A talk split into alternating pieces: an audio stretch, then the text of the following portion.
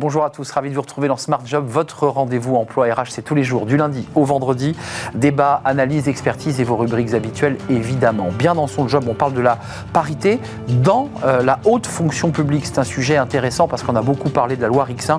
On va en parler avec Martine Filleul, elle est sénatrice du Nord, co-auteur d'une proposition de, loi euh, transpartisane pour renforcer l'accès des femmes justement aux responsabilités dans la fonction publique. Elle est notre invitée. Le livre de Smart Job, Parler pour être écouté. Bah oui, tout le monde parle, mais il y a des techniques et on en parlera avec son, auteur, Michel Taïeb. Elle est euh, comédienne, euh, dramaturge et auteur de ce livre pour être écouté. il faut savoir développer sa présence et maintenir l'attention. Et puis dans le cercle RH, le cercle des experts, avec nos trois experts, on reviendra évidemment et bien sur cette peut-être cette stratégie de vouloir enjamber la réforme des retraites pour parler salaire, pour parler pouvoir d'achat. On fera le point avec eux. On parlera des départements aussi, chiffres de l'INSEE, où le chômage est le plus bas et où le chômage et le plus haut. Et puis on terminera avec nos experts sur la semaine des 4 jours plébiscités par les professionnels. Et on terminera notre émission avec Fenêtre sur l'emploi, le top 5 des métiers à impact. Et on en parlera avec Catherine Brennan, directrice des opérations chez Burdeo. Voilà le programme. Tout de suite, c'est bien dans son job.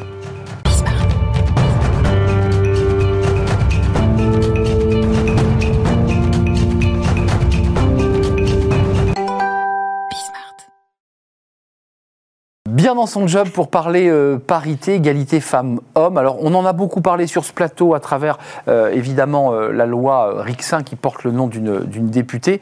et on en parle là avec Martine Filleul. Bonjour Martine Filleul. Bonjour. Ravi de vous accueillir. Merci de m'accueillir. sénatrice du Nord, alors on est très heureux d'accueillir une sénatrice. On a peu de sénatrices qui viennent sur le plateau de, de, de Bismart.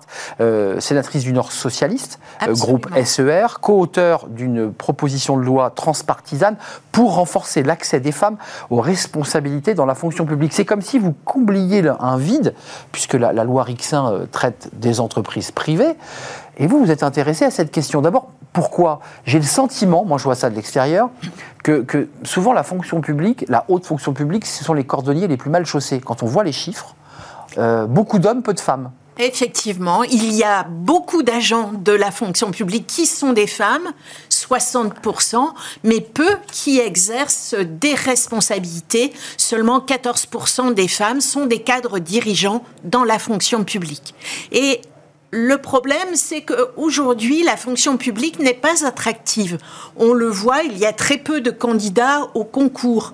Et je pense que si la fonction publique euh, fait un effort pour être davantage exemplaire, en particulier en matière de parité, eh bien, elle sera davantage attractive. L'objectif, c'est de passer de 40 à 45 donc ce sont des étapes, on peut aller encore plus loin, euh, d'un taux minimal de personnes de chaque sexe pour les primo-nominations. Alors c'est un peu jargonné, mais en un mot, il faut quand même donner et expliquer à ceux qui nous regardent qu'est-ce qu'on met en place concrètement pour permettre à des femmes de devenir DGS, directeur euh, général des services, ou avoir des fonctions importantes dans les ministères. Comment on organise cela? Mais Il faut savoir déjà qu'il existe une loi qui a voulu augmenter le nombre de femmes dans la haute fonction publique, c'est la loi Sauvadet, mm. Qui avait été votée donc il y a dix ans. Et avec ma collègue Dominique Verrien, nous avons fait un rapport qui montre que cette loi Sauvadet n'a pas permis d'avancer suffisamment. Et nous disons qu'il faut changer de braquet, car même si la loi Sauvadet a permis d'augmenter le nombre de femmes jusqu'à 40% dans les primo-nominations, elle n'a pas réellement permis un progrès significatif dans le nombre de femmes qui sont réellement en poste. Mais d'un point de vue... Le critère... le, comment on fait Le critère de la loi Sauvadet, c'était donc de recruter pour une première nomination dans la haute fonction publique 40% de femmes. Hmm. On en est où là sur le chiffre Vous qui avez fait le rapport, la loi Sauvadet, on, est arrivé à combien? On, est loin du des. On est arrivé, on est arrivé au nombre de femmes que la loi Sauvadet se promettait d'atteindre. Et là, vous. Mais par contre. Euh, le critère, c'était la cible, plus exactement, c'était les primo-nominations.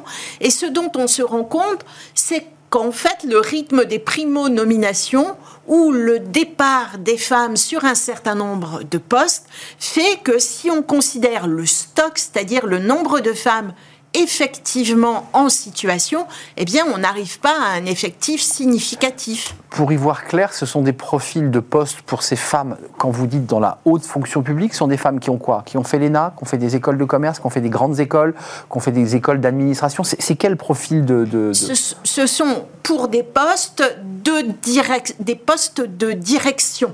D'accord.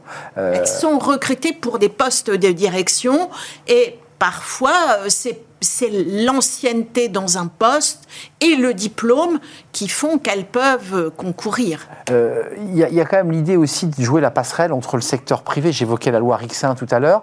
Euh, on est d'accord, la loi Rixin ne traite pas de ce sujet parce que là, j'ai le sentiment que votre proposition de loi, elle vient combler un vide. C'est-à-dire qu'on avait traité des sujets de l'entreprise privée et, euh, il y a eu la loi Copé-Zimmermann bien avant et c'est un nouvel élément. Euh, ça peut être repris euh, par le gouvernement, cette PPL, ou pas? L'équivalent de la loi Copé-Zimmermann, c'est la loi Sauvadet dont on vient de parler. Nous, nous avons euh, proposé des exigences un peu plus importantes dans le cadre de notre proposition de loi.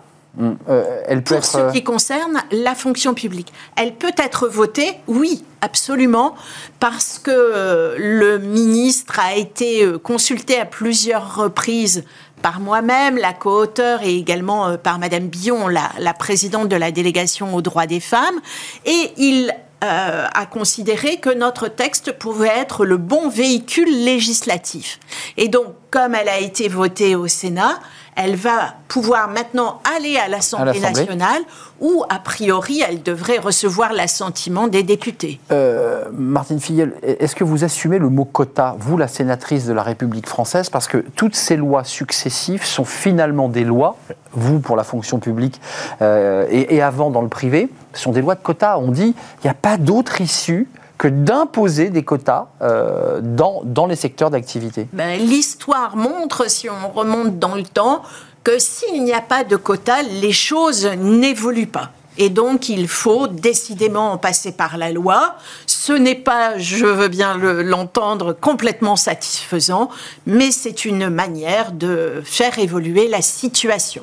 Euh, juste un mot un peu technique, mais euh, ces femmes, on les recrute, il y a un vrai débat de sourcing. Vous parliez du stock, mais il y a le sourcing. Il y a aussi beaucoup d'acteurs de, la fonction publique qui disent, après tout, pour remettre un peu de sang neuf, il faut aller chercher des femmes directement euh, dans le privé, pour essayer finalement de, de redonner un peu de sang neuf, de moderniser, d'apporter euh, une manière de travailler différente. Est-ce que ça, vous y souscrivez aussi? Il y a déjà beaucoup de femmes qui viennent du monde du privé, qui travaillent dans la fonction publique. D'ailleurs, la fonction publique recrute de plus en plus de contractuels et, veut quelque part adopter une culture euh, privée dans la fonction publique. C'est le sujet. Et à ce propos, ben, je me permets de, de dire que euh, un, un, des articles très importants de cette proposition de loi concerne un index de la parité. Nous avons voulu faire, faire monter le niveau d'exigence et avoir justement autant d'exigences dans la fonction hmm. publique que dans le monde Comme l'index Pénico. de, l'entreprise. C'est l'index Pénico qui n'est pas parfait, on le sait. Mais transposé à la haute fonction publique. absolument. Hmm, ça, c'est très intéressant. Mais c'est une obligation qui, qui apparaît maintenant et qui sera euh, sanctionnée si euh, les conditions ne sont pas respectées. Merci Martine Filleul. Cet index qui est une information importante. Espérons que cette loi puisse être votée et aille jusqu'au bout de son processus. Euh, sénatrice socialiste du Nord, et vous êtes la co-auteure de cette proposition et vice-présidente de la délégation aux droits des femmes au Sénat. Merci de nous avoir rendu visite. La suite de notre programme, bah, c'est le livre de Smart Job. Comme chaque semaine, et eh bien, évidemment, sénateurs ou journalistes partagent eh bien, un point commun. Ils parlent, ils s'expriment à l'oral et notre livre parle justement de parler pour être écouté. C'est le livre et on accueille son auteur juste après.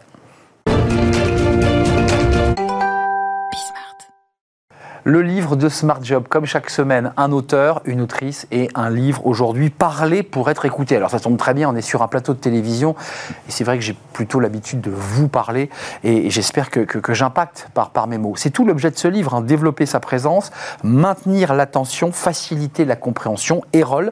67 exercices parce que ce n'est pas qu'un livre de philosophie, c'est un livre d'exercice, vous pourrez vous exercer et son auteur est avec nous, Michel Taïeb. Et là, je suis ravi de vous accueillir, Michel. Euh, Euh, c'est vrai que pour ceux qui sont des professionnels de la parole, bah, votre livre, il est très utile parce qu'en fait, tout le monde hein, parle sans, sans réfléchir. Et vous, vous nous prenez par la main et vous nous expliquez euh, et vous nous décryptez ces enjeux de la parole et de leur puissance. D'abord, une question un peu traditionnelle, mais il faut vous la poser. Vous êtes comédienne, dramaturge, vous avez joué au cinéma, au théâtre, euh, à la télévision. Euh, pourquoi ce livre? Pourquoi avoir décidé de transmettre votre savoir? D'habitude, les comédiens le gardent secrètement avec eux. Ça, et pas vous.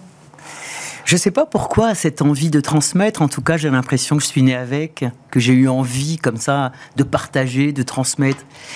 Après, il m'arrivait quand même une chose intéressante, c'est que j'étais presque à la fin de l'écriture de ce livre, quand tout d'un coup, je me suis dit, mais je travaille sur l'écoute. Alors qu'au fond, ce que j'ai reproché, entre guillemets, à ma famille tout le temps, c'est qu'il y avait de la place et de l'écoute que pour ma petite sœur.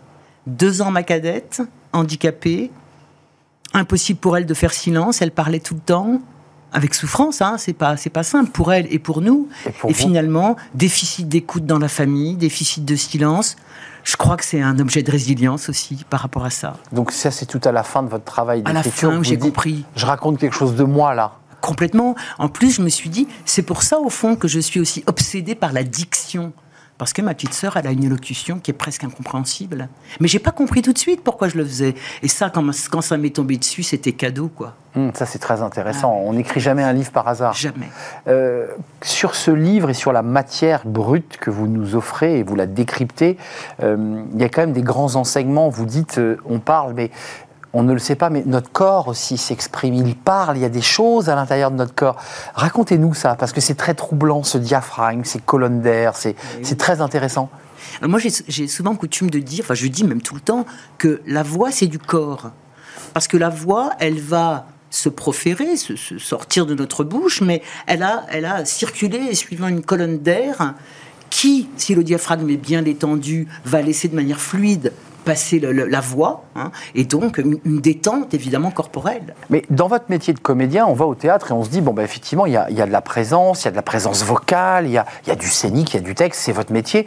Dans l'entreprise, j'ai le sentiment, peut-être me trompais-je, mais qu'on néglige en fait cette, euh, j'allais dire, cette théâtralisation même de la prise de parole. On la, on la néglige. On ne parle qu'au cerveau. Oui, oui, c'est vrai. Souvent, on on me demande, oui, mais ok, mais sur le contenu, qu'est-ce que vous allez transmettre? Je dis, oui, ok, mais un contenu qui n'est pas transmis par une forme qui est détendue, qui est consciente, euh, ça n'est pas entendu. Donc l'important, c'est que ce soit entendu et surtout écouté. Euh, juste un mot, parce qu'il y, y a un petit dialogue que vous citez de quelqu'un que vous, vous citez qui va monter sur scène. J'ai trouvé ça assez intéressant. Et puis vous l'interrogez, vous dites, mais, et vous racontez sa position de corps sur scène, cette espèce de façon qui n'est pas tout à fait en face du public. Mm-hmm. Et en fait, vous dites, au fond, c'est parce qu'elle n'est pas au clair avec sa pensée c'est que c'est pas si clair et que euh, c'est important ça. Quand, on dit que ce qui se pense clairement s'énonce clairement, c'est ce que vous portez dans le livre aussi. Tout à fait. En fait, l'exemple que vous prenez, c'est un exemple que j'aime bien. Ça, ça démarre les dialogues. Maë est un personnage que j'ai inventé. C'est ça. Qui a, euh, qui a le, livre se divise en trois actes et dans chaque acte il y a des scènes et chaque scène porte une difficulté. Enfin, Maë porte une difficulté. Donc la première dont vous parlez, c'est elle a en effet le, le, corps pas complètement en face parce qu'elle n'ose pas. Et ah, alors, évidemment, il y a plein de raisons pour lesquelles elle n'ose pas, mais il y a l'intention qui n'est pas claire. Si je suis clair avec ce que je veux faire, ce que je veux dire, d'une certaine manière, ça va m'aider à affronter, parce que c'est un véritable euh, affrontement aussi, hein, sans forcément qu'il y ait un conflit dur. c'est vrai, c'est vrai, il y a une forme de rapport de force avec l'autre. Bien sûr. Euh, impacter, ça veut dire ça. Quand on est un manager, ça veut dire euh, savoir installer sa voix, savoir installer. Et vous dites aussi, j'ai trouvé ça très beau, que ça se passe d'abord par le regard. On doit d'abord se connecter. Oui. C'est essentiel. On ne le fait pas dans l'entreprise. On est la tête dans ses notes, on n'est pas avec l'autre, on balaye du regard. Vous dites balayer, qu'est-ce que c'est moche? Oui, balayer, c'est comme si le, public était un détritus. Des détritus qu'on balaye. Exact. En fait, il faut regarder, il faut donner son regard, comme on donne sa présence, comme on donne sa voix. Les acteurs parlent beaucoup de dons, hein. on donne une représentation, ils se sont donnés ce soir. Il y a cette dimension d'engagement du corps. D'engagement et de don et de voilà d'être sur l'autre. Vous y teniez beaucoup et, nous aussi d'ailleurs. Euh, page 93, donc il y a une série d'exercices extrêmement concrets que vous pouvez faire chez vous. C'est intéressant parce que pas besoin d'avoir Michel Taïeb à portée de main. Vous pouvez aussi le faire vous-même. Alors c'est l'exercice, je l'ai choisi parmi plein d'autres, mais voyelle et résonance, voyelle orale, voyelle nasale, et vous précisez que c'est à réaliser individuellement ou on peut le faire en groupe. comment on fait là? Juste pour nous donner un petit, un petit aperçu. Je voudrais, pour démarrer, dire que c'est un exercice intéressant parce que beaucoup d'entre nous n'aiment pas leur voix. Et on n'aime pas notre voix parce que souvent on ne la reconnaît pas. Et on ne la reconnaît pas parce que quand notre voix est à l'intérieur, elle, elle, est en résonance avec notre squelette, avec nos os. Quand on l'entend de l'extérieur, elle est complètement détachée de ça. Donc, à la fois pour sentir les résonances de sa voix et pour se réconcilier, parce que c'est ce qui se passe avec les stagiaires avec qui je travaille, je propose de prendre une phrase, d'en isoler les voyelles. Par exemple, euh, je vais manger ce matin. Hein. E, E, en, E, E, A, 1. Et ensuite. En articulant. En articulant. Alors, pas forcément, en tout cas, oui, en tout cas, en, en, décomposant bien. En, décomposant les voyelles, en les donnant bien clairement. Et ensuite, sur une seule note, les faire rouler entre elles. Et ça donne. E, et, en, et, e, A, 1. Et on entend la résonance. Et quand les stagiaires, les personnes qui viennent travailler avec moi entendent la résonance, très souvent ils se disent Mais j'ai jamais entendu ma voix comme ça. Et c'est le début d'un parcours, parfois, pas toujours, mais, mais souvent. C'est presque le zazen, là. Bah, presque. Ça fait penser un peu au, bol tibétain. Hein. Exactement. Mais c'est pas mystique. Mais ça, peut être, mais, c'est pas forcément mystique. Mais en tout cas, on ressent des vibrations quand vous on faites. On ressent des vibrations. Et on est être de vibrations, hein, c'est ce que je dis, euh, et c'est pas moi qui le dis. Hein. Merci Michel Taïeb de nous avoir apporté votre sourire et ce livre qui est un, livre vraiment euh, important, riche et on aura compris aussi l'importance qu'il revêt pour vous ce livre euh, sur le plan personnel puisque vous nous l'avez dévoilé sur le plateau. Parler pour être écouté, développer sa présence, maintenir l'attention, ça c'est une demande très forte aussi. J'ai perdu une partie de la salle ou de mes collaborateurs et faciliter la compréhension évidemment c'est une clé. Erol, 67 exercices issus du, du théâtre pour améliorer votre prise de parole. Vous êtes par ailleurs comédienne, dramaturge et écrivaine. Merci de nous avoir rendu visite. On fait une courte pause et vous le savez, c'est le cercle des experts euh, pour euh, balayer, oh là là, j'ai dit balayer, euh, pour nous intéresser à l'actualité. Elle est riche aujourd'hui avec l'idée peut-être d'enjamber la réforme des retraites pour parler travail.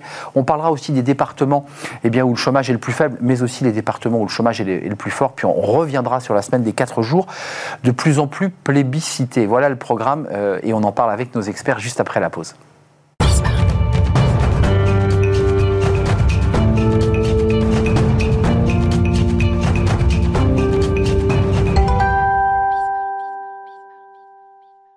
Le cercle RH et les experts de Smart Job pour euh, parler de l'actualité. Alors évidemment, on va moins parler de la réforme des retraites, encore que, puisque vous avez vu qu'il y a une demande du côté partenaires sociaux, de travailler sur le pouvoir d'achat euh, et puis aussi les, salaires, euh, donc évidemment leur demandant de revenir à la table des négociations. Est-ce que c'est une manière d'enjamber le débat des retraites, de dire que finalement l'affaire est réglée, encore qu'il y a le, le Conseil constitutionnel?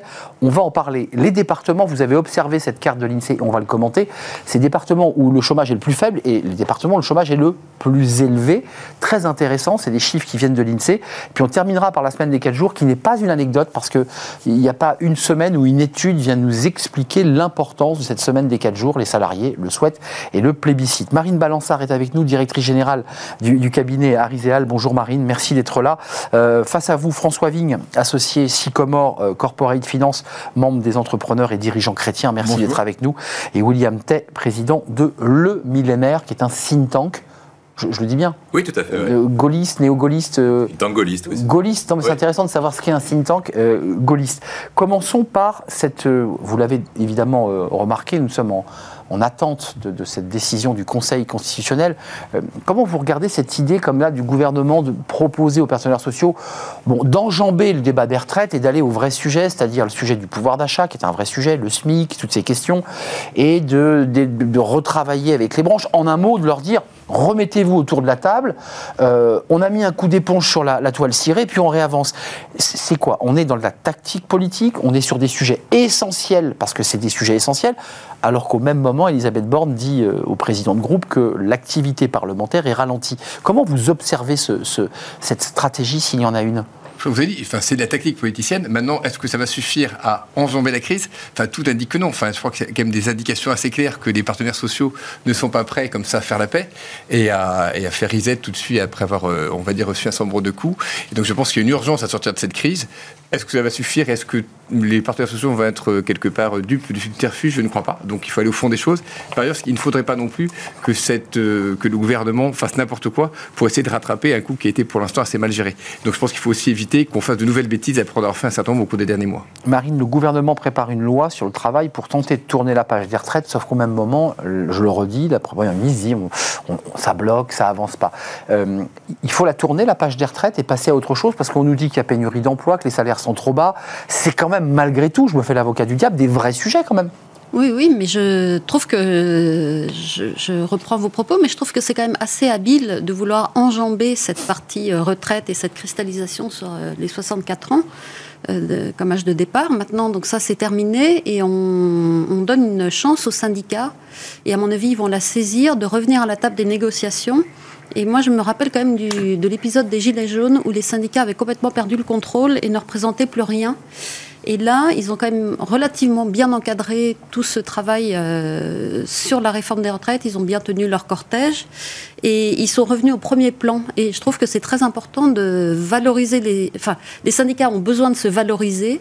Ils ont repris un rôle essentiel pour le dialogue social et à mon avis, ils vont saisir la perche. Euh, Donc, sans pour autant euh, éliminer le conflit qu'il entretient avec le gouvernement sur les retraites, parce que c'est ça le sujet en fait. Hein. Il se dit si on y va, c'est le piège, mais si on n'y va pas, on, perd en légitimité. Enfin, vous êtes d'accord, William? Oui, je suis plutôt d'accord. Il faut, faut comprendre pour quelle raison a été élu Emmanuel Macron il avait été élu en 2017 pour rompre les déterminismes sociaux, lever les barrières de l'emploi, mobilité géographique, etc. Les insiders, les outsiders. Insiders, outsiders, et puis renforcer l'attractivité de la France.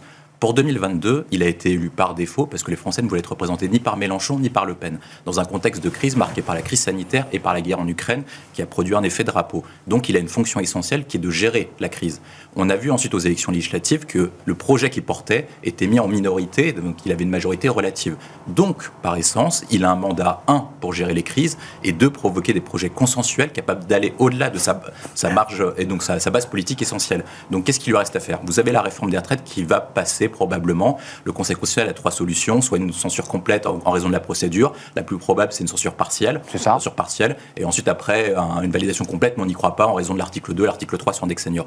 Donc à partir de ce moment-là, il a fait une victoire à la Pyrrhus, et maintenant, il ne peut plus porter de projets politiques sur lesquels les oppositions de gauche et de droite s'opposeraient forcément. Donc il, Donc, a plus d'espace là. non, il y aura justement un seul deux espaces, les crises sur lesquels il a, un, mandat très clair, et ensuite les projets dits consensuels, capables d'aller au-delà, comme sur l'énergie nucléaire, sur le plein emploi, auxquels on voit mal les oppositions et de gauche portées par la NUPES, les oppositions de droite, de la droite républicaine et du RN, pouvoir porter et dire vous avez tort, ce serait mauvais d'atteindre le plein emploi et d'augmenter le pouvoir d'achat. Parce que dans, la tuyauterie parlementaire et dans les grands projets, il y a la fin de, de, Pôle emploi vers France Travail, qui est un énorme chantier pour remettre tout le monde, tous les acteurs, régions, associations, institutions. Et il y avait cinq pistes dans cette fameuse loi travail peut-être qu'elle verra le jour. Assurance chômage pour les démissionnaires, ça, ça avait été voté, je crois, dans une proposition de loi, mais réintégré dans le texte. Indemnité de rupture renforcée pour les plus de 55 ans, donc qui revient un peu sur le débat finalement euh, des, retraites. Euh, un guichet unique, évidemment, pour permettre aux demandeurs d'emploi de pouvoir un accès euh, facilité. La semaine des 4 jours, on va en parler. et le compte épargne-temps universel.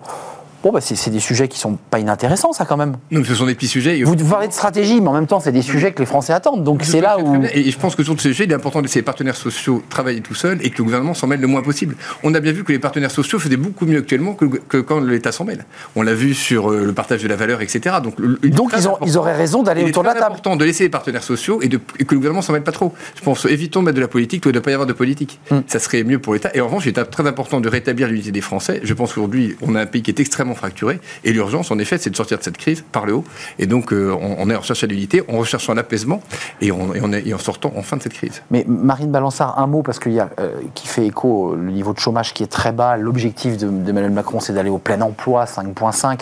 Il, y a dans ces textes-là cette idée que vous portez là, William, mais euh, politiquement, ces syndicats se sont, ont, ont se sont rélégitimés. vous dites, vous, qu'ils auraient tort de ne pas y aller. Euh, Oui, surtout que. Mais ça veut dire donc que vous faites une croix sur le débat des retraites. Vous considérez que c'est une affaire réglée et gagnée pour le président Macron. Bah oui, en tout cas, c'est sa stratégie et, et on va s'attacher à travailler sur autre chose. Mais je dirais que les syndicats sont relégitimés puis renouvelés parce qu'avec euh, Marie Binet à la CGT, Hum. c'est quand même un nouveau profil, plus jeune. euh, conseillère principale d'éducation, études de philosophie, c'est intéressant. CGT le moment- cadre. Oui, Cadre, CGT cadre, Ouais, ouais. euh, on est d'accord. hein. Elle vient des cadres, hein. donc c'est- une petite révolution qu'un syndicat Voilà. ouvrier à l'origine.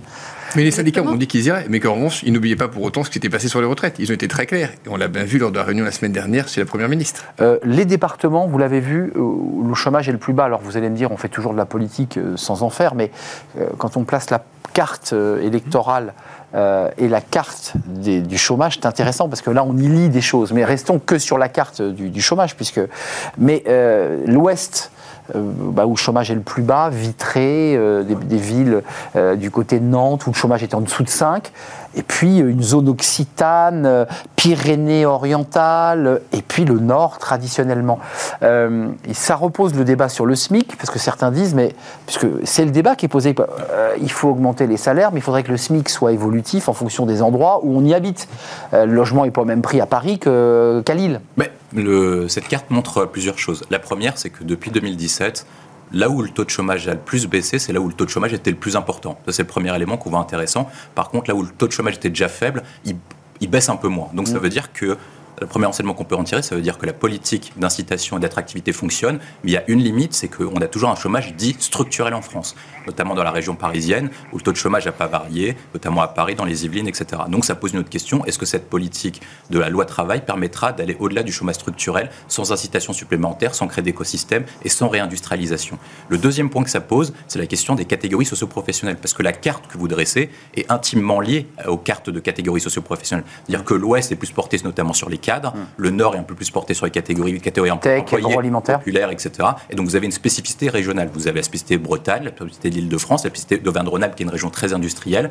Et par contre, la zone du Sud-Est, la zone du Nord et la zone de l'Est, qui sont des zones anciennement industrialisées, auxquelles on n'a toujours pas réussi, depuis une vingtaine d'années, à retourner et à augmenter la part de l'industrie dans le PIB. Et ça pose ensuite après une troisième question, en termes d'aménagement, à partir du niveau de vie. Est-ce qu'il ne faut pas ensuite s'attaquer à un tabou qui est de régionaliser le SMIC, parce que vous avez des niveaux de vie qui Qui sont existait pas les avant, hein, William, avant. hein. C'est le. SMIG. c'est SMIC, et vous n'avez pas un même niveau de vie dans la région parisienne Bah, bien sûr. que dans le Nord. Et donc, du coup, le SMIC doit être corrélé non pas à la question du niveau de vie national, mais à la partir du niveau de vie local. du bassin euh, de logement et d'emploi. Je- Je vous ai vu hocher la tête, vous n'êtes pas d'accord? Oui, oui, bah, je- les Français se plaignent déjà de ne pas être assez payés et que le SMIC ne soit pas assez euh, haut.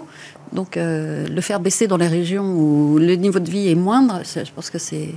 Il y a un danger social, enfin en tout cas le risque d'un morcellement, mais c'est vrai Oui, que les folie. loyers ne sont pas les euh, mêmes. Il y a plusieurs, il y a d'autres choses qui sont possibles. C'est aussi que les Français ne bougent pas beaucoup, ne déménagent pas beaucoup. C'est vrai, la mobilité, c'est ouais. possible de favoriser la mobilité malgré tout. Si on réindustrialise, les emplois peuvent vraiment attirer des Mais- et favoriser des mobilités. Juste, il- lance un, William Tell lance un débat, c'est-à-dire comment on fait pour atteindre les 5-5 avec un certain nombre de paramètres qui ne sont pas encore tout à fait rendus. C'est qu'on a un ministre de l'Industrie qui dit on réindustrialise, mais quand on regarde les chiffres, on voit qu'il y a plus de, de fermeture que de réindustrialisation, même si on, on re- on recrée des usines.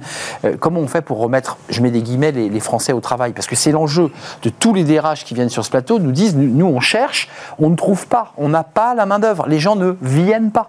Et que ce soit dans le conseil ou dans l'industrie. S'il y avait une solution miracle, je pense qu'elle serait déjà mise en place. Il n'y a quand même pas une solution miracle et je pense que tout le monde le sait. Ensuite, il y a un certain nombre de choses qu'il faut faire. La formation en fait partie. On le sait bien, puisque comme on le disait, c'est notamment quand même les régions où les gens sont les moins formés ou les plus éloignés eux-mêmes de l'emploi, qui ont le plus fort taux de chômage et qui le conservent. C'est 20 ans qu'on l'entend ça. hein. Oui, mais, oui, mais- Faut non, mais- former. Non, mais, non, mais il ne suffit pas de le dire pour le faire. Il faut le faire. Et aujourd'hui, c'est pas ce qu'on fait. Une troisième chose qui est également le, le- le- poids de la dette, pardon, je dirais des charges publiques. La, la France reste aujourd'hui trop chargée en charges publiques. On, on l'a pas dit, mais euh, euh, enfin. Il ne faut pas oublier que l'année dernière, euh, simple, du, du simple fait de l'augmentation des taux d'intérêt, la charge, enfin, il y a eu 15 milliards, La charge de la dette, il y a eu bien 15 sûr. milliards de dépensés en plus. C'est l'équivalent de ce qu'on va économiser avec la réforme des retraites. Si, si, si, si, si jamais la, euh, je dirais, si jamais la Hmm. Dette on- avait on été dégraisse le mammouth, moitié- François? Si jamais la charge de, si jamais la, la dette avait été au niveau de ce qui a été sous Chirac, on aurait 25 milliards je dirais, de charges d'intérêt en moins qui pourraient servir, là encore, à améliorer la compétitivité Donc- et à créer des emplois. on dégraisse. Donc, Mais le mais seul la, question, ce n'est pas seulement de dégraisser, c'est aujourd'hui de, de transformer l'État, de le rendre beaucoup plus efficace. Euh, et donc, le- la, la question de dégraisser le mammouth en fait partie, mais ce n'est pas l'élément C'est essentiel. pas de moi dégraisser le mammouth, vous aurez mais, compris. le, mais le meilleur moyen de dégraisser le mammouth, comme on le dit, c'est est-ce qu'on arrivera à réduire les dépenses publiques? Emmanuel Macron avait été élu en 2017 avec le plan Action publique 2022. Et au final, la part de dépenses publiques par rapport au PIB a augmenté, A augmenté. en raison de la crise sanitaire. Le, si par cas vous augmentez le, le taux d'emploi, le taux d'emploi d'écart entre la France et l'Allemagne est de 68 à 76% pour l'Allemagne. Ces 8 points d'écart nous permettraient de plus être en déficit public et d'avoir 1 à 2% d'excédent budgétaire. Ça, c'est le premier élément. Le deuxième élément, c'est que pour atteindre le taux le plein emploi, il faut cibler en fait les fonctions de catégorie. Donc vous avez les catégories socio-professionnelles que vous avez indiquées, ceux qui n'ont pas de diplôme. Ensuite, il y a la catégorie des jeunes et la catégorie des seniors. seniors, Et donc je pense les a- fameux. Et donc du coup, je pense qu'en fait, une politique nationale ne convient pas forcément, mais il faut faire des politiques ciblées. La première, c'est de mettre en place un taux de cotisation variable dans le temps. Plus au départ de votre entrée dans l'entreprise, vous augmentez les cotisations sociales, Et plus votre entreprise, elle baisse au fil du temps, ce qui permettra un maintien dans l'emploi. Le deuxième élément, c'est est-ce qu'il ne faut pas changer par rapport aux nouvelles aspirations des jeunes qui, eux, veulent trouver des, travailler dans des endroits spécifiques, notamment dans les grandes écoles, ils veulent travailler principalement dans l'écologie, l'industrie, etc. À ce moment-là, est-ce qu'on ne spécialise pas la France sur l'industrie verte Et c'est un projet de Bruno Le Maire pour pouvoir attirer de nouveaux Mmh. Ça, profils. c'est une idée à creuser. Hein. Et un Qui troisième, avance, hein. troisième point sur les catégories dits employés et catégories populaires, le seul moyen c'est de réindustrialiser parce que c'est le seul moyen, c'est l'emploi qui crée le plus de valeur ajoutée, qui leur permet d'augmenter leur pouvoir Bah, d'achat, et donc du coup de pouvoir en plus euh, structurer les territoires et de refaire un grand plan d'aménagement du territoire pour faire en sorte que les moyennes villes, Ouais. les villes rurales puissent être habitables. Les pneus dans l'Aisne, enfin je crois que c'est dans l'Aisne, 10%, 10.3, c'est un des départements que vous avez vu avec la Guadeloupe en tête, la Réunion, les Pyrénées-Orientales, je les ai cités, et la Seine-Saint-Denis, où le taux de chômage est au-dessus de 10 largement euh, pour certains départements. Marine Balançard, un mot avant de parler de la semaine des 4 jours, parce que tout ça est lié. Parce qu'on est en train de, de- de renverser la table dans notre rapport au travail. Euh, parce que les sujets qu'on traite aujourd'hui, ils sont l'air de rien intimement liés à la revendication de certains salariés et de nombreux salariés qui disent Mais moi, je veux la semaine des 4 jours. Je, je l'exige. Et d'ailleurs, Sophie Binet, euh, bah, elle soutient cette semaine des 4 jours. C'est intéressant d'en- d'en- d'entendre euh, un syndicat ouvrier plutôt industriel, dont la, la leader dit bah, Moi, la semaine des 4 jours, ça me va bien. Non, là aussi, vous faites la moue. Non, mais moi, je l'ai, je l'ai faite la semaine des 4 jours, je l'ai expérimenté personnellement, c'est une catastrophe. C'est dur? Bah, c'est très dur parce que vous concentrez le travail sur 4 jours, hein, donc vous travaillez 10 heures par jour minimum, donc vous rentrez à pas d'heure, euh, vous ne voyez pas vos enfants. Et le cinquième jour, qu'est-ce que vous faites Euh, Les courses, le- enfin pour une femme, c'est catastrophique. Et parfois même, on continue à travailler, il faut le dire. On continue à travailler éventuellement à distance. Ah, sur le mais téléphone. ça a été les pires moments de ma vie professionnelle. Je préfère largement travailler 5 jours. euh, Mais avec un temps et plus- de façon équilibrée et surtout en aimant son travail, en ayant la chance d'aimer son travail. Parce que, voilà, quand on aime son travail, le, le- ça devient plus du tout une, un objectif de travailler de moins en moins. Le travail est un- également un facteur d'épanouissement. Mais donc, ça veut dire- Je, je pense qu'on a un problème avec le travail. Mais Marine, ça fait écho à ce que vous dites. C'est-à-dire que quand on veut travailler 4 jours, ça veut dire qu'on n'aime plus son travail et que finalement, on gagne en plus une journée où on ne va pas au boulot. Non, mais il y a de ça. Je pense qu'il y, a- il y a beaucoup de choses. Il y a la recherche de, de flexibilité. Il y a le fait que les gens aient de, de deux plus grands week-ends pour faire autre chose. On est d'accord Maintenant, enfin, je pense qu'il faut qu'on essaie pour une fois d'être. Vous dirigez, vous, une entreprise. Oui, mais, Et vous n'avez pas ces revendications-là de vos. Non, on ne nous demande pas ça aujourd'hui. Les gens veulent avoir plus de flexibilité. Flexibilité. Ils ne nous demandent pas. euh, là, là encore, aujourd'hui, si c'est pour, pour faire donc 35 heures sur 4 jours, ça veut donc dire qu'on travaillera 9 heures par jour. Il ne faut pas oublier que les 8 heures ont été garanties en 1919 en France, qui était considéré comme une grande conquête sociale. Si vous voulez travailler, je dirais, euh, les gens plus, il y aura- des conséquences défavorables, comme le disait parfaitement Marine euh, sur le sujet.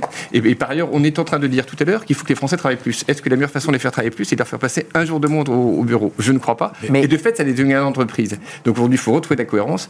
Euh, et c'est pas parce que 95% des Français sont pour qu'il faut forcément dire oui. Enfin, il me semble que pour Bah, la retraite, ouais, 82%, 95%, hein. 82% des Français sont pour Oui, que la retraite soit à 62 ans. Il me semble que le gouvernement veut pour autant leur C'est rappeler vrai. 64 ans. C'est Donc, il n'y a pas- aucune cohérence à suivre un, un sondage et pas l'autre. Et donc aujourd'hui, aujourd'hui, le, le vrai sujet, c'est que les Français travaillent collectivement plus pour produire plus de richesses et pour arriver à subvenir tous les besoins que nous avons. C'est beaucoup plus important aujourd'hui que de réduire la durée du temps passé au bureau. Euh, avantage auquel les professionnels sont prêts à renoncer, c'est la formation pour 46% d'entre eux, 41% c'est le télétravail et 14% d'entre eux c'est la prime annuelle. Comme quoi, bon, l'enjeu de l'argent euh, et du- des rémunérations reste assez haut quand même dans l'idée qu'on lâche pas comme Et ça. c'est ce que montrent beaucoup de sondages. Juste, William, une, une question, parce que sur la semaine des 4 jours, je suis désolé, mais il faut quand même poser la- la- le sujet. Vous avez posé le- la fonction publique et l'idée d'un État un peu plus, plus sobre.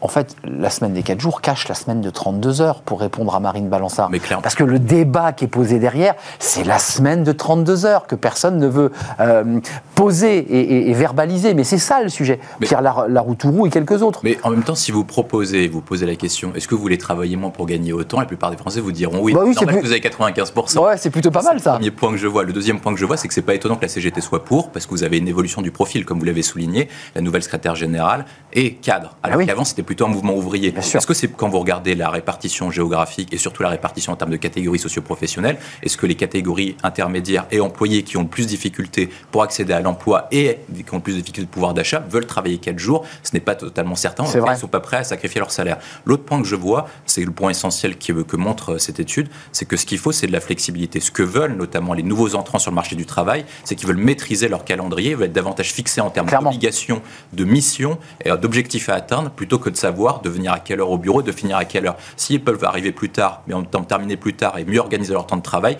ils le feront et ça permet à la fois de d'avoir une meilleure producti- productivité pardon, et de les responsabiliser, ce qui peut être intéressant à long terme. Euh, étude Walters People, vous avez 95% des professionnels, vous l'avez cité, qui souhaiteraient, je donne ma source, passer à la semaine des 4 jours, euh, et vous la combattrez, vous la combattez cette semaine. Vous dites attention au miroir aux alouettes pour conclure.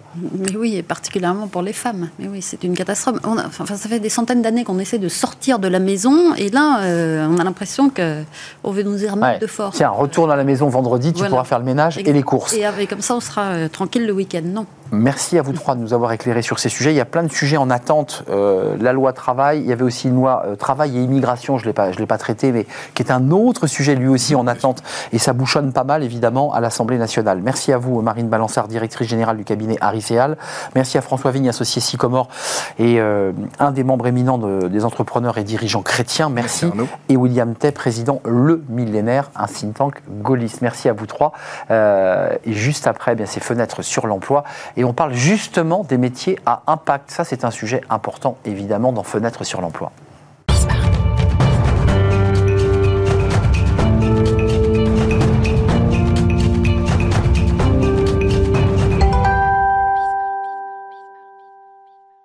Et on termine notre émission avec Fenêtres sur l'emploi. On parle de, de l'impact des métiers à impact et on en parle avec Catherine Brennan. Bonjour Catherine.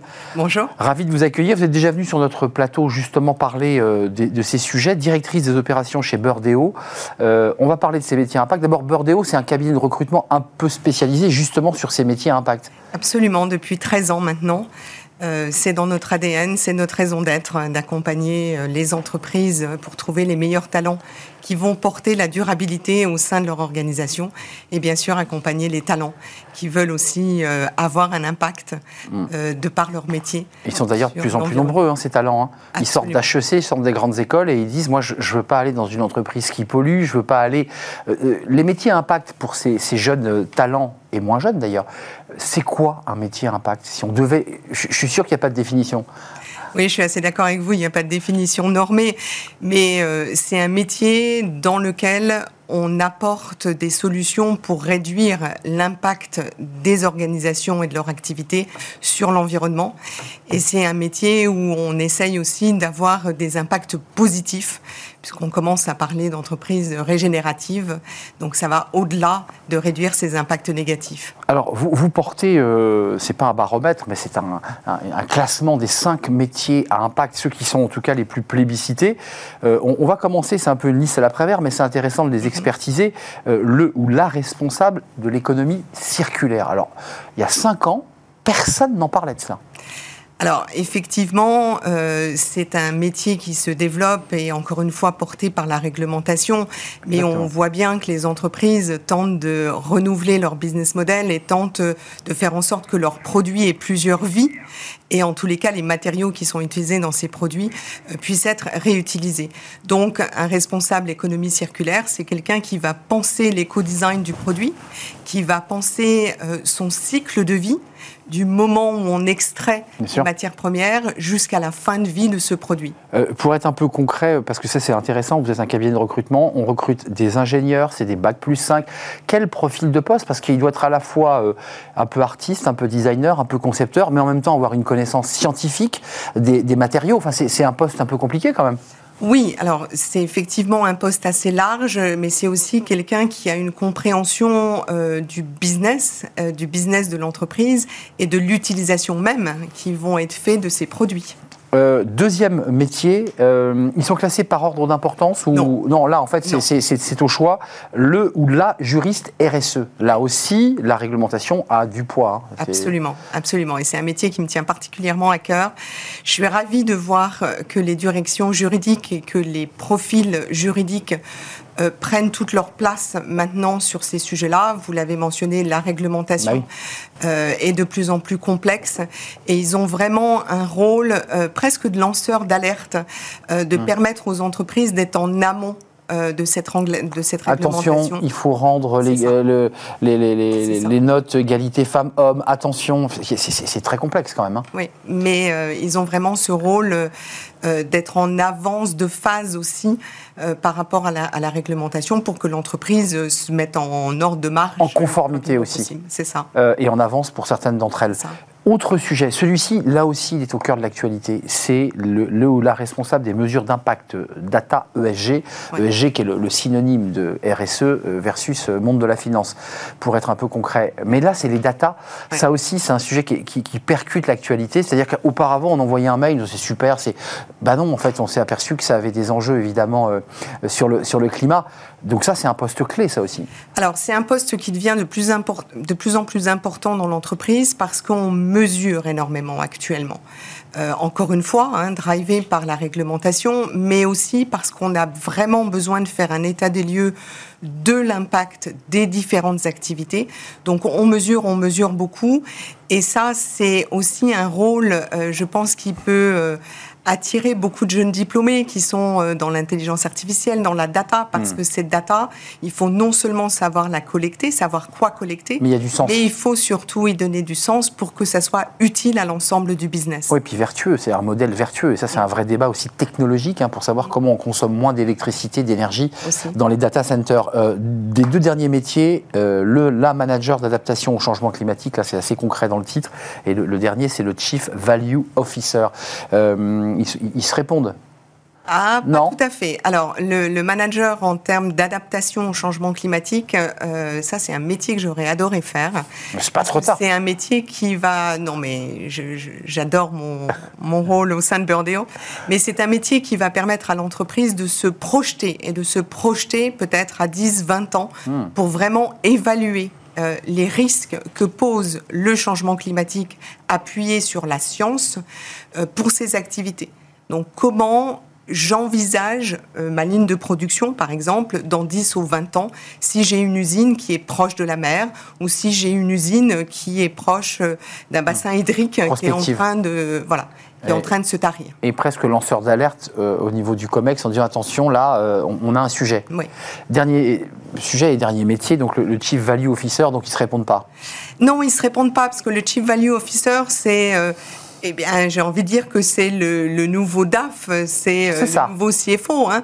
C'est plus seulement regarder une performance de l'entreprise uniquement euh, par ses données financières, mais vraiment intégrer la partie extra-financière dans ce métier. Hmm, ça, c'est- vrai que c'est un, un sujet à, à enjeu. Il n'y a pas que la valeur. L'entreprise aujourd'hui est une entreprise à mission. Euh, ces sujets et ces métiers, évidemment, ben, sont, sont, pas, sont potentiellement des postes à pourvoir et qui accueillent des, des talents. Allez donc aller jeter un œil chez, chez Burdeo, peut-être qu'il y a effectivement ces métiers euh, proposés. Merci, euh, merci à vous euh, d'être venu sur notre plateau, Catherine Brennan. Vous êtes la directrice d'opération chez Burdeo. Merci. L'émission est terminée. Merci à vous, merci de l'avoir suivi, merci de votre fidélité évidemment. Merci pour tous vos messages. Je serai là demain. Je remercie toute l'équipe, Raphaël à la réalisation aujourd'hui, Thibaut au son et merci à l'équipe de programmation, Nicolas Juchat et Alexis pour cette équipe de programmation. Je serai là demain. Bye bye.